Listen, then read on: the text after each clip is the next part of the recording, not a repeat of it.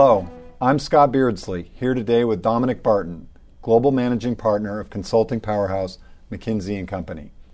Dominic leads the firm's focus on the future of capitalism and the role of business leadership creating social and economic value. He's a prolific author and expert on business in many regions of the world, particularly in Asia.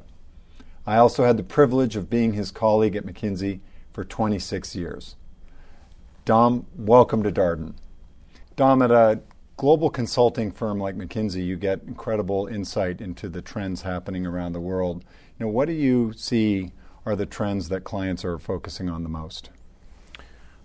I think there's a there's a lot of them going on right now. I mean, because of all the big underlying shifts that are happening in the world. You know, the the re-rise of Asia, Africa, technology shifts, aging, and all of that.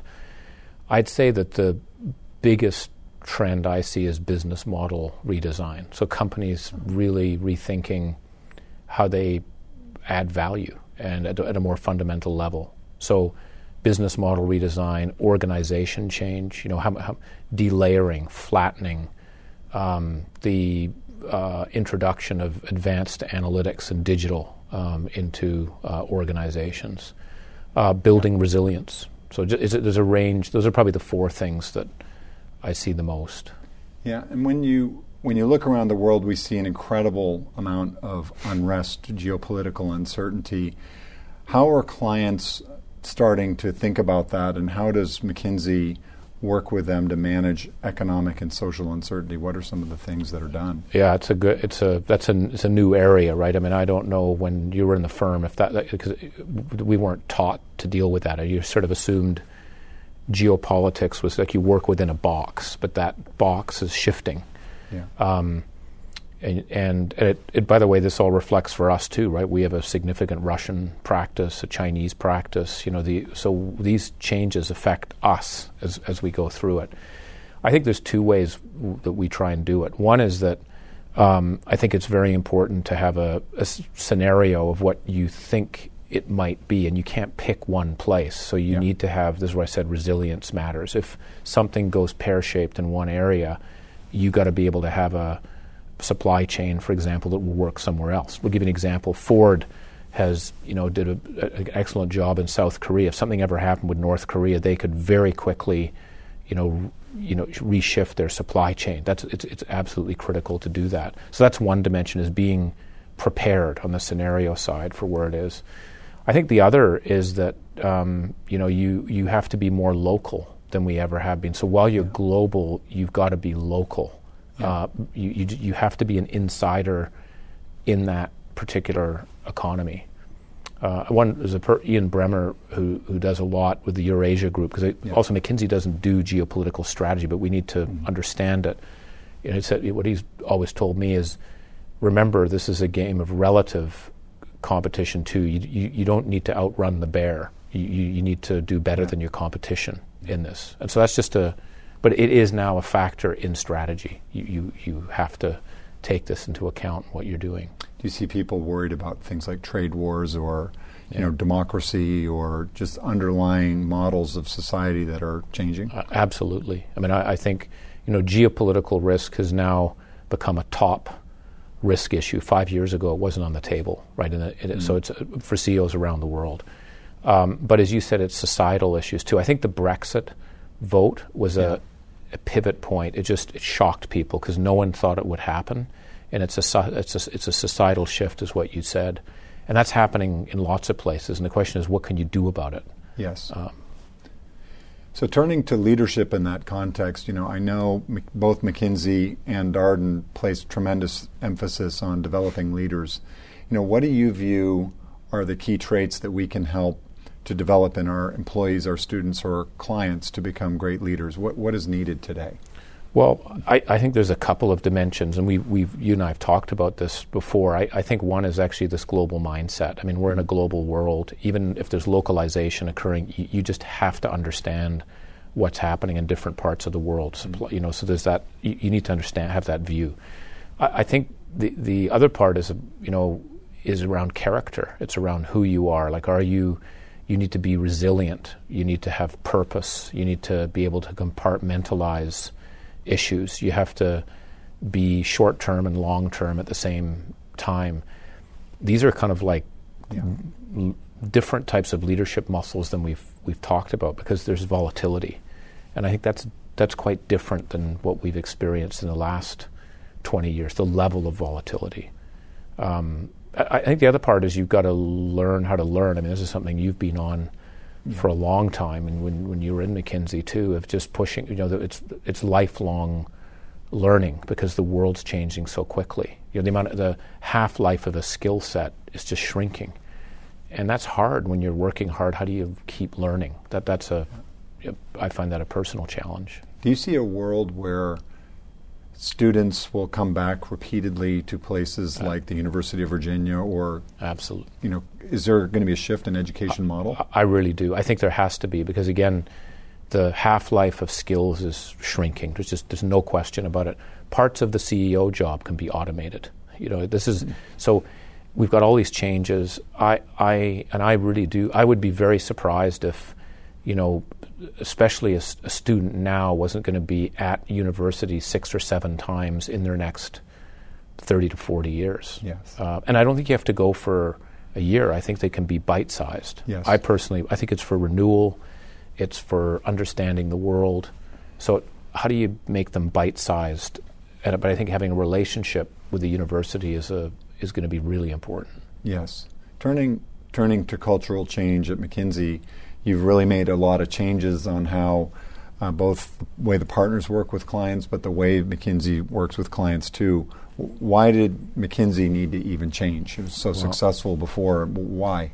Well, I think we have to take our own medicine, right? With all, because I truly believe those forces, and I think our partners see that too, which is that with that amount of disruption, you know, the ha- the, the sort of lifetime of a company shrinking, um, the amount of change. There's no way we can kind of say, well, that doesn't affect us. That's all you guys. And so to be successful long term means you have to challenge your orthodoxies. And um, you, again, you and I have talked about this. We've got a lot of orthodoxies, and some of them are very good, like our values. We know we don't want to change those, but they're you know how we serve a client. why does every problem or opportunity take a engagement manager plus two people. That just drove me crazy. We do, you know, sometimes people want software. Sometimes people want capability building.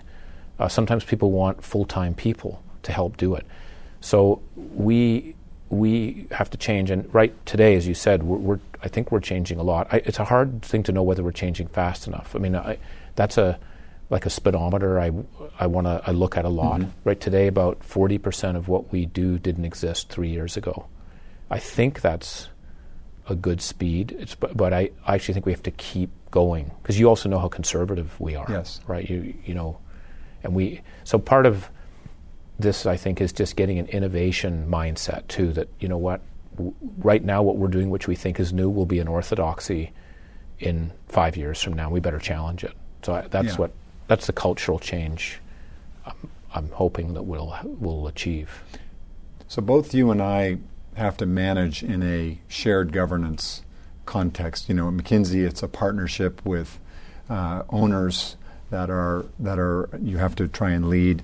At Darden or at any university, it's the faculty that have tenure and have come up through a process uh, similar to being elected to a partner in many ways. Yeah. How do you view leadership in a shared governance type of context? What, what's different?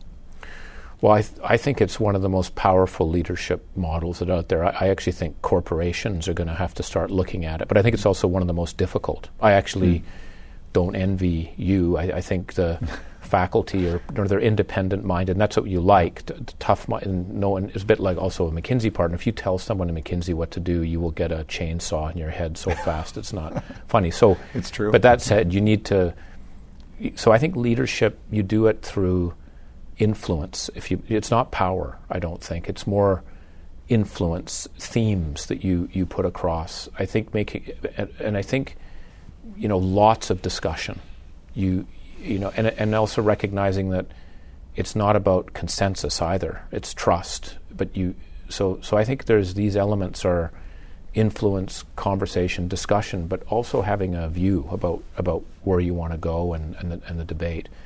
I think what's really important, though, in a uh, and I don't, you know more, and I'd love to compare notes because is the selflessness. I think if you the servant leadership, I think is really important. I think I don't think at least in McKinsey, if it's about you, you will be thrown out of here so fast. It's not funny. People can smell it. You, you can you you can fake that you're, but people know. And I would imagine I don't in faculty if it's all about you know Scott wants to do this, you, right. you want to do. People are going to start to say, "What the hell?" No, that's is this that's right? very it's similar. It's, yeah, it's so the same challenge. If I yeah. lecture people what to do, it's it doesn't go down very well. It's all about how to how do I help everybody achieve their aspiration? Yeah. how to and, be a servant leader. I, exactly. I th- so I think servant leadership is is absolutely is critical, but it also means you you. It doesn't mean you don't lead. I think there's a need for ambition and themes and conversations, but it it takes longer. I think, but I think it's more sustainable. Do you think that will bleed over into corporate America? That type of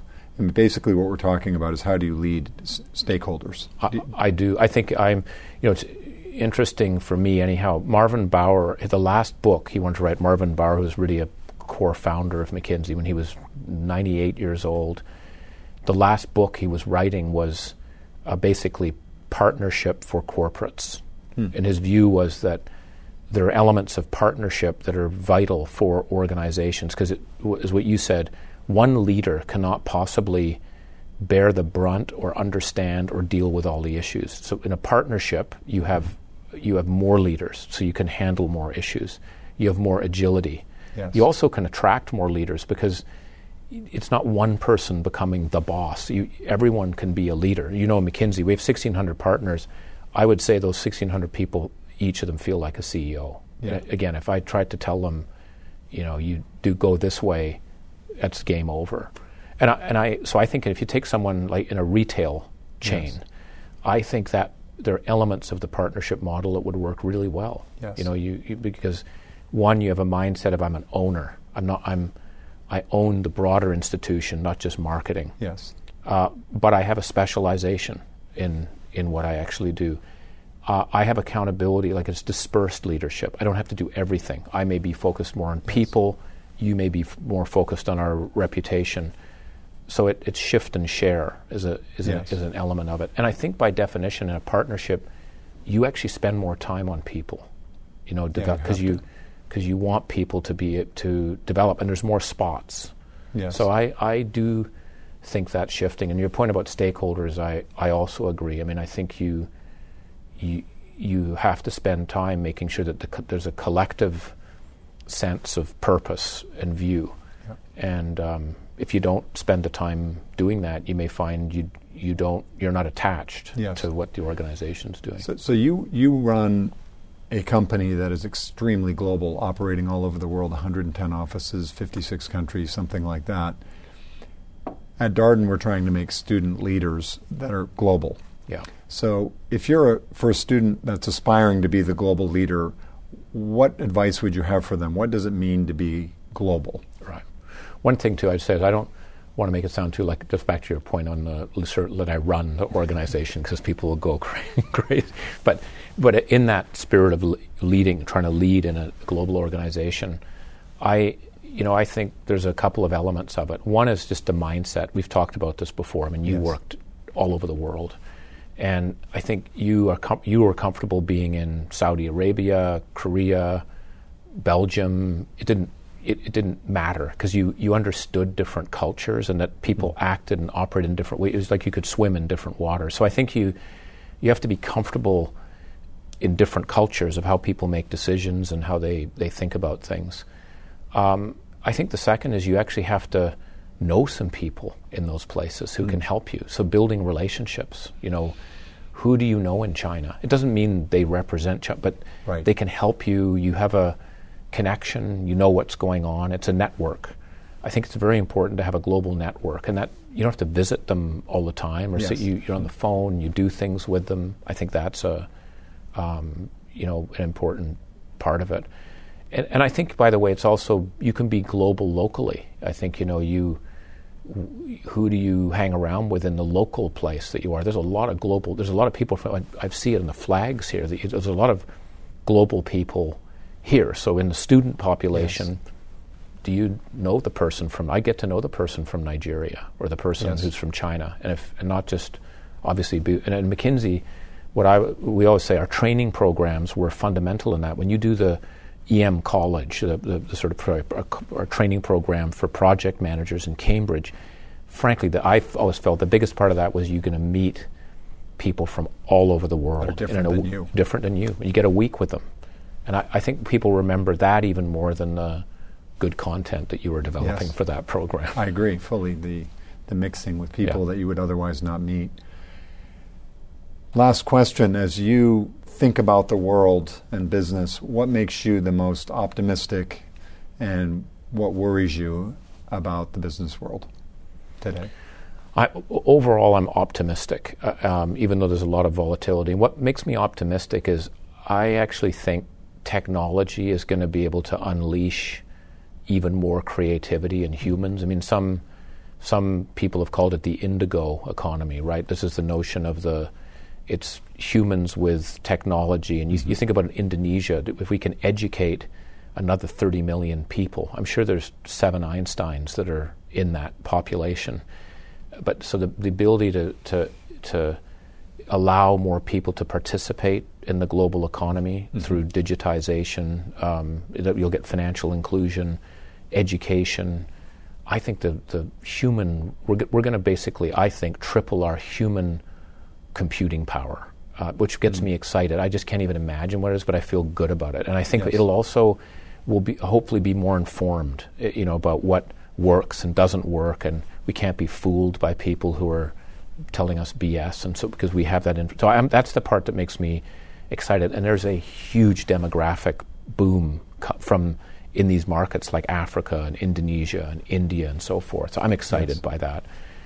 What I'm worried about is our, from from a business point of view, is our institutions globally are not fit for purpose. Right? We, it was designed, you know, in the right after World War II. The world changed fundamentally, and so I I worry about you know how, with this huge amount of opportunity, how that's shared prosperity. Which institutions do you worry about? Like, are they ah, governments or? I, I worry about. I- I'm going to say all of them, including education. That's why I loved your notion of the this lifelong learning and tr- using technology and what you know that we we do it. But if I think about K to 12, I, I just why do we put a? It was Shimon Peres that says, why do we put 14 year old boys and girls behind a desk for eight hours a day? It just makes no sense in this. You know, what are we learning? What are we teaching them? I, I worry about our um, you know, our how democracy works. Are, are we able to pick leaders who can lead? Are they going to be short term? It's very difficult being a politician. I mean, it's hard to be long term. You get booted out. So it takes really brave leaders to be able to do something, and we don't have a lot of those. So I worry about that. You know, I think the World Bank and the UN they're all trying to do things, but the governance structure is munged up. You know, these guys they can't drive something because you because the governance structure is buggered up. You've got really good people in there, but so how do you change that? Well, it's difficult. So I, I, um, I think the institutional governance change we've got to move. And the problem is the world's speeding. It's happening faster than our cycle of doing it. And what I hope we don't have is have to have a big crisis to get a change. Can we make a change Yes. without getting a crisis? That's what I worry about. Are we going to need a resetting of the boxes? Yes. Um, and we've not got a very good record as humans. That, that's the dark side if I look at it. But I'm Can the institutions change fast change enough to keep up to with keep all the up other with all- changes that are going change. on? That's the part, and it's a. I think we're in a really that's the delicate part of this twenty-year time frame. But I'm, I'm overall I'm optimistic. I think we're creative. As I said, even with that, you look at the International Space Station in a bizarre way inspires me because even with conflict, people our scientists can actually work together Yes. to do something for the future. That I find that that makes me happy, and I why can't we do more of that? And and I think we can. Great. Thank you very much, Dominic. Thanks, Scott.